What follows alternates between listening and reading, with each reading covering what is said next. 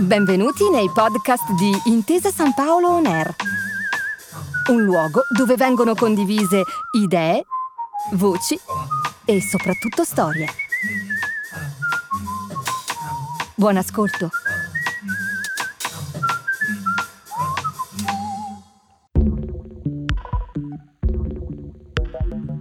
Quando ho cominciato a fare i video su YouTube eh, era proprio nel momento in cui c'era un po' questa crisi dei vaccini, c'erano tante domande che circolavano.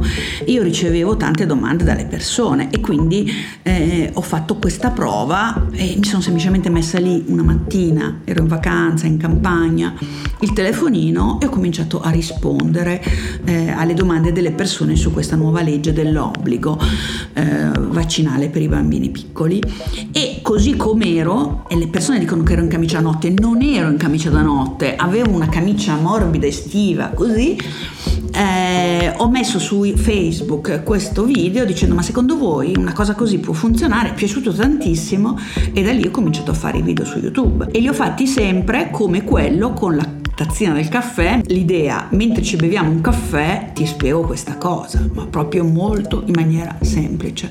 Io credo che tante volte si vogliano riempire le persone di informazioni quando le persone vogliono solo avere la chiave, no? Per capire le cose.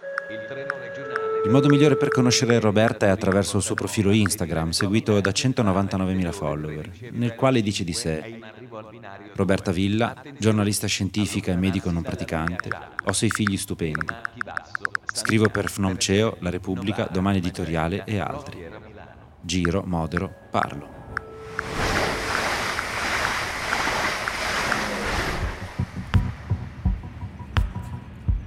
diamo spesso per scontato, a volte lo dimentichiamo, ma la scienza è stata una grande conquista per l'umanità. Dalla penicillina alla televisione, da internet alle reti neurali, dalla lampadina alle energie rinnovabili, senza dimenticare vaccini o antibiotici.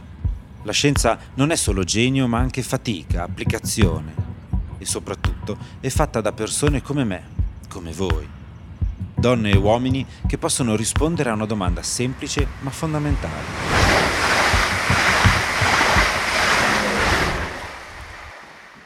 Quello che state per ascoltare è Perché la scienza? Una raccolta di opinioni di chi ha fatto della scienza la propria ragione di vita. Io sono Michele Bellone e questa puntata si intitola La scienza ai tempi dei social. Da qui Milano è ancora più bella. Sono a casa di Roberta, un appartamento al settimo piano da dove è possibile vedere, fra le altre cose, la Madonnina e, laggiù sullo sfondo, le montagne. Dato il numero considerevole di figli, sei, l'appartamento è molto grande. Il suo studio, o antro come ama definirlo, sta lì in fondo al corridoio.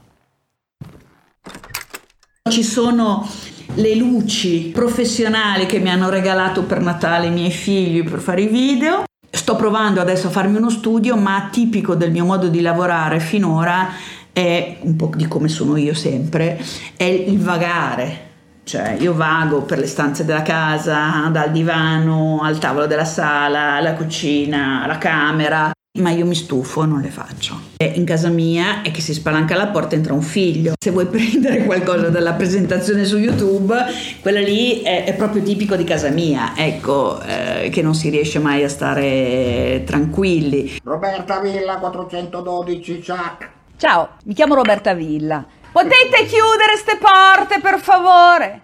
Nella sua lunga carriera Roberta ha usato diversi mezzi per comunicare la scienza, soprattutto quella medica, ma ultimamente, lo avrete capito, ha letto i social come canale preferenziale. Un canale diretto dove sperimenta un approccio semplice e confidenziale alla divulgazione scientifica. Nella mia vita, facendo sempre il mestiere della giornalista scientifica, in realtà ho fatto tanti mestieri diversi, proprio seguendo l'evoluzione di questa professione, perché inizialmente scrivevo per i medici, poi ho cominciato a scrivere sui giornali di carta, sul Corriere della Sera, sulle riviste, poi sui siti, poi e mi sono occupata di progetti europei, che è un altro grande filone di lavoro, e poi eh, sono arrivati i social e i social hanno in qualche modo eh, rivoluzionato internet prima e i social eh, poi hanno rivoluzionato il mondo della comunicazione anche nel nostro settore. Ecco, arrivare sui social eh, ha portato da un lato un grande dispendio di tempo, perché ovviamente sui social si perde tantissimo tempo, però nello stesso tempo ha eh, consentito di creare un tipo di comunicazione col pubblico che è veramente comunicazione, cioè non è più quel passaggio di informazioni unilaterale e un po' dall'alto al basso che si poteva fare con i giornali di carta ma ci permette di avere un immediato riscontro di quello che diciamo.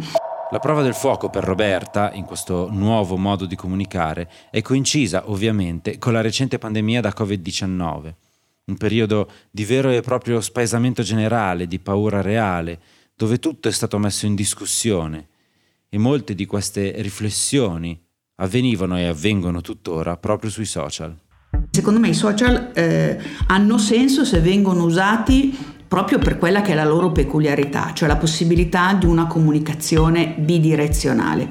È ovvio che questo, eh, questa caratteristica ha degli aspetti negativi, anche molto pesanti, perché non mancano gli attacchi, non mancano gli insulti, non mancano le critiche anche non fondate. E qui bisogna farsi un po' le ossa. Io nel tempo ho imparato a mm, farmi molto scivolare addosso queste cose. Inizialmente ci soffrivo molto anche. Adesso semplicemente quando vengo mh, mm, attaccata, se c'è un argomento eh, di contenuto su cui vengo attaccata, rispondo fornendo le informazioni corrette e le fonti affidabili su quel tema, ma poi nei confronti degli attacchi personali e se una persona fa, eh, è insistente, i social ci danno anche la possibilità di bloccare le persone e in questo modo diciamo eh, si crea un clima più eh, accettabile. Poi cambia molto da piattaforma a piattaforma. Facebook, che ormai è, è, frequentato prevalentemente da persone della mia età, diciamo, ehm, persone anche che forse lì cercano un surrogato a una mancanza di contatti umani esterni, a volte diventa veramente molto tossico, eh, proprio perché dà spazio anche, no? si, si può commentare largamente ed è difficile parlare di qualunque cosa su Facebook. Lo stesso accade su Twitter, dove c'è una conflittualità molto elevata. Instagram invece, soprattutto con la struttura delle storie in cui le risposte vengono in privato, mh, mm, permette appunto di filtrare un attimino le reazioni e eh, anche per il fatto di metterci la faccia, di non scrivere solo, permette di creare una relazione eh, che è molto più personale o perlomeno sembra, appare e questo io l'ho sperimentato in una maniera veramente travolgente nei primi mesi della pandemia, quando eh, ero bombardata da migliaia e migliaia di messaggi al giorno che non potevo leggere dal numero che, che erano, ma che erano invariabilmente messaggi di paura, di panico, di angoscia e ehm, di responsabilizzazione. mi dicevano io non riesco a dormire se tu non fai le storie alla sera, io come mai adesso è due ore che non parli, è successo qualcosa. Quindi questa, eh, io sentivo su di me questo carico emotivo molto forte, ehm, credo di essere riuscita a mm, diciamo, trasmettere via via le informazioni che arrivavano, cercando anche un pochino di distinguere quella che era fuffa da quella che erano notizie vere, eh, verificavo con gli esperti magari delle notizie prima di darle, quindi cercavo un po' di ridimensionare l'altalenanza che si vedeva eh, sui social e sui media generalisti tra eh, una falsa rassicurazione e una ricerca del, eh, del sensazionalismo anche di paura, anche di emozioni negative, quindi cercavo di mantenere un po' la barra del timone, non è stato facile. Oggi la mia presenza è eh, un po' più distesa, ehm, però questo legame eh, che io ritengo sia personale, che le persone mi scrivono essere molto personale, lo vedo anche quando qualcuno mi incontra per la strada, che mi abbraccia come se fosse una vecchia amica, ecco questo, mm, questo legame personale credo che sia più difficile ottenerlo attraverso dei mezzi tradizionali. Roberta affronta il suo ruolo di comunicatrice con responsabilità e trasparenza, non si tira mai indietro, ci mette la faccia. Ovviamente non ci si può improvvisare. Bisogna avere talento, è vero, ma anche un metodo, una solida preparazione, il rigore nel controllare le fonti, nonché il coraggio di sperimentare. Credo che la parola responsabilità debba essere scritta a lettere cubitali davanti a chiunque parli a nome della scienza. In quel periodo è stato proprio eh, una regola della comunicazione del rischio che avevo imparato nei progetti di cui eh, mi ero occupata negli anni precedenti, cioè a parte il rispetto per le persone che hanno diritto alla trasparenza, però ricordandosi sempre di distinguere con molta chiarezza quello che sappiamo, quello che non sappiamo, cosa stiamo facendo per cercare di scoprire quello che non sappiamo.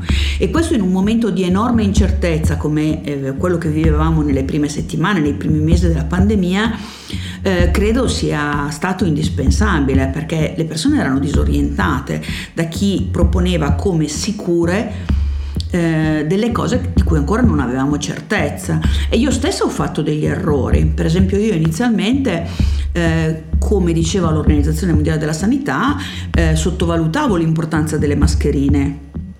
O ruolo degli asintomatici nel trasmettere la, la, l'infezione, perché questo era quello che emergeva dai primi dati che venivano da Wuhan e questo era quello che diceva l'Organizzazione Mondiale della Sanità. Però io ogni volta che parlavo di qualcosa dicevo, per quello che sappiamo oggi, per quanto ne sappiamo oggi, questo è. E quando sono arrivate le nuove notizie ho detto no, allora, sulla base di questi dati possiamo dire che ci siamo sbagliati prima e che oggi è così. E non ho mai avuto da parte di chi mi seguiva, eh, chi mi seguiva veramente, una reazione per dire ah ma tu avevi detto diversamente, come invece vedo che hanno nei confronti di altri, magari esperti, più esperti di me, che sono andati in televisione a fare delle affermazioni con molta sicurezza. Questa incapacità di governare e di comunicare l'incertezza, secondo me è stato uno dei punti più deboli della comunicazione durante la pandemia e riflette un pochino quella mancanza di rispetto che secondo me è fondamentale, cioè pensare che le persone non siano in grado di gestire l'incertezza, di governare l'incertezza. Sarà che avevo già lavorato con lei in passato e quindi conoscevo il suo approccio, ma nei primi mesi di pandemia, con tutta la confusione che c'era, io aspettavo i suoi post e le sue storie per orientarmi e tenermi aggiornato. Aspetta. Vediamo questo perché fammi sentire. Perché non mi ricordo, eh. Ah no, sono storie chiuse. Non so, per esempio qui ho sfruttato il fatto che ehm, all'inizio della pandemia, ehm, essendo stata sposata per tanti anni con un rianimatore, eh, avevo ben chiaro che un reparto di terapia intensiva aveva 8, massimo 10 letti in un grande ospedale come San Raffaele, ma in ospedali di periferia ne avevano magari 4-5 e questo era inconcepibile per la gente che pensava alle terapie intensive come i reparti che normalmente si vedono, no? Quota di voi ha risposto eh, in maniera esatta. E la, la risposta esatta è 10 sentendo cosa pensano le persone prima di dargli un'informazione, ma anche perché crediamo alle cose false.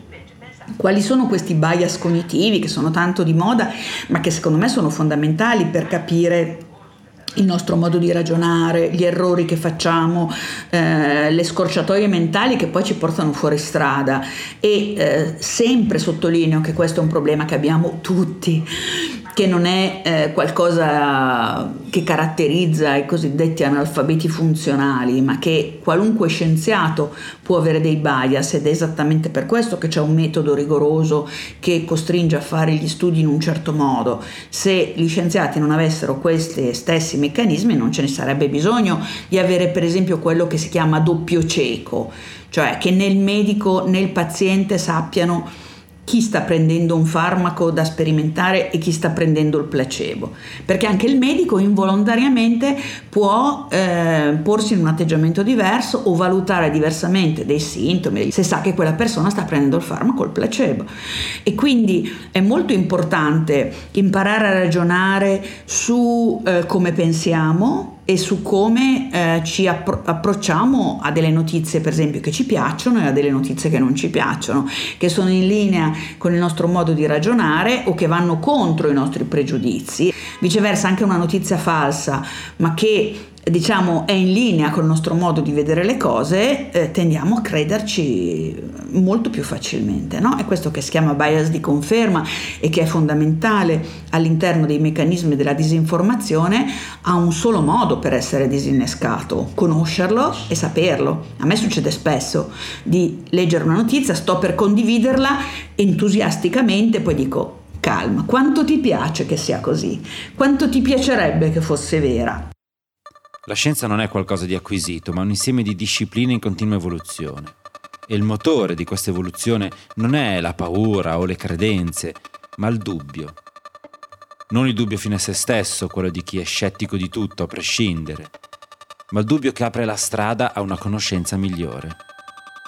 Alla complessità dei temi scientifici, che non di rado sono controintuitivi o caratterizzati da elementi di incertezza, si aggiunge la complessità degli intrecci fra questi temi e le tante dinamiche della società, incluse quelle meno trasparenti.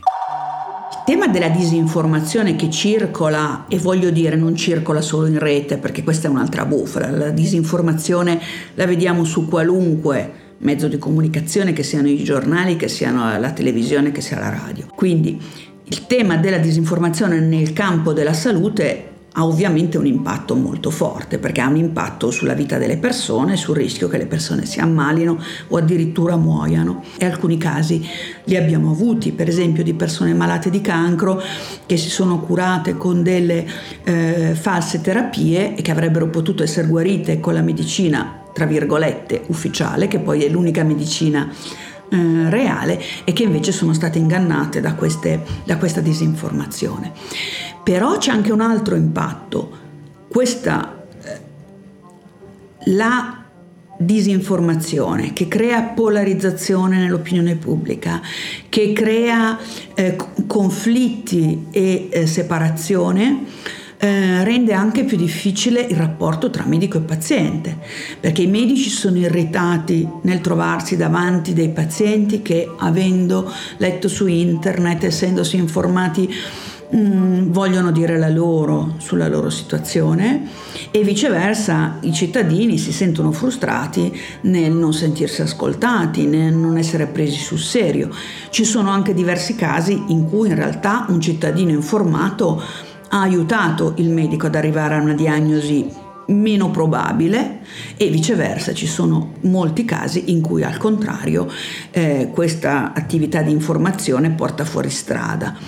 Come si può eh, rispondere a questa difficoltà? Ma io credo che la lezione che impariamo dalla nostra attività sui social media possa servire poi anche nella vita quotidiana quindi quell'atteggiamento di ascolto e di rispetto che ehm, io credo sia indispensabile nell'interazione online deve poi caratterizzare anche il rapporto tra medico e paziente.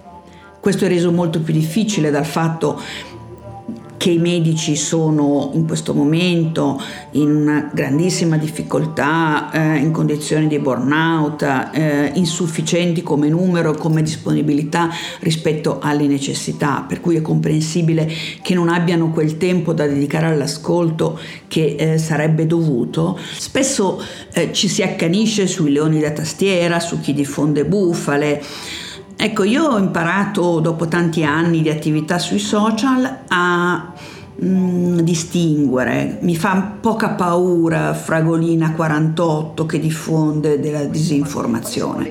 Mi preoccupa molto di più quanto questa disinformazione è eh, diffusa appunto da una persona che ha un'autorevolezza oppure eh, quando è evidente che ci sono dei movimenti spinti dall'esterno, ormai sappiamo che ci sono questi meccanismi anche tramite bot, tramite profili falsi che diffondono delle false informazioni. A volte non ne capiamo il senso. Io mi ricordo quando, per esempio, durante la prima crisi del calo delle coperture vaccinali, quando si cominciava a parlare tanto di antivaccinismo, ehm, non capivo per quale ragione qualcuno dovesse diffondere queste false notizie e eh, non capivo nemmeno perché si enfatizzasse tanto la voce di una quota della popolazione che resta minima rispetto a chi aderisce con entusiasmo alle vaccinazioni. Il record di copertura che abbiamo avuto in Italia con la vaccinazione anti-Covid lo conferma. Ecco, solo a posteriori è, rimas- è risultato evidente come qualunque argomento, anche non strettamente politico come può essere quello delle vaccinazioni, può essere sfruttato per dividere, per creare polarizzazione, per eh, creare sfiducia nei confronti delle autorità, delle istituzioni, eh, che un, possono essere i medici, ma il giorno dopo poi diventano le autorità in generale e quindi può essere un attacco proprio alle radici del nostro sistema democratico. Insomma, piaccia o non piaccia, anche per la scienza è impossibile oggi prescindere da quel gomitolo ingarbugliato di opportunità e rischi rappresentati dai social network. La strada intrapresa da Roberta e da tante altre persone che si occupano di comunicazione della scienza online è ancora lunga e in molti casi accidentata, ma è anche una strada necessaria ed è un interessante campo di sperimentazione. Credo che durante la pandemia tutti ci siamo resi conto che la scienza è qualcosa che ci tocca molto da vicino, che non è qualcosa di astratto che si fa nei laboratori, ma è qualcosa che ha un impatto sulla vita eh, di tutti i giorni. Ma io dico la pandemia perché io mi occupo di salute, ma pensate all'impatto che sta avendo e che avrà nei prossimi anni la crisi climatica che, eh, su cui gli scienziati hanno provato a mettere in guardia l'umanità da decenni. Quindi se devo rispondere alla domanda della scienza oggi perché? Perché non possiamo farne a meno? Perché è alla base di tutte le nostre attività quotidiane eh, ne abbiamo bisogno, ma la scienza non può vivere senza la società che la finanzia, che la sostiene, che la supporta. E vorrei dire anche che poi accetta i risultati di, della, della, ricerca stessa, perché quando si è arrivati a delle scoperte, a, delle, eh, a, a degli avanzamenti che però eh, su cui la società non era stata preparata, poi ci sono stati anche dei rifiuti, penso agli OGM, quindi bisogna eh, che questo scambio sia sempre in due eh, direzioni e quindi è nostra responsabilità comunicare questa scienza in una maniera che sia aderente ai fatti, riconosca l'incertezza dove c'è l'incertezza, ma che sia anche comunicata in maniera rispettosa, perché ripeto, credo che il rispetto sia e debba essere la base di qualunque forma di comunicazione. Incontrare Roberta è un ottimo modo per comprendere da vicino sia l'importanza della comunicazione scientifica sui social network, sia la sua componente umana, quella che è più difficile catturare con studi e statistiche, ma che può fare molta differenza. Perché alla base della fiducia e anche la scienza più rigorosa può faticare a essere accettata se chi la pratica non riscuote abbastanza fiducia. Perché la scienza è un podcast di Codici Edizioni, scritto da Michele Bellone e Alessandro Bernard e realizzato con il supporto di Intesa San Paolo. Il sound design è di Domenico De Fazio. Grazie per aver ascoltato i podcast di Intesa San Paolo On Air. Al prossimo episodio.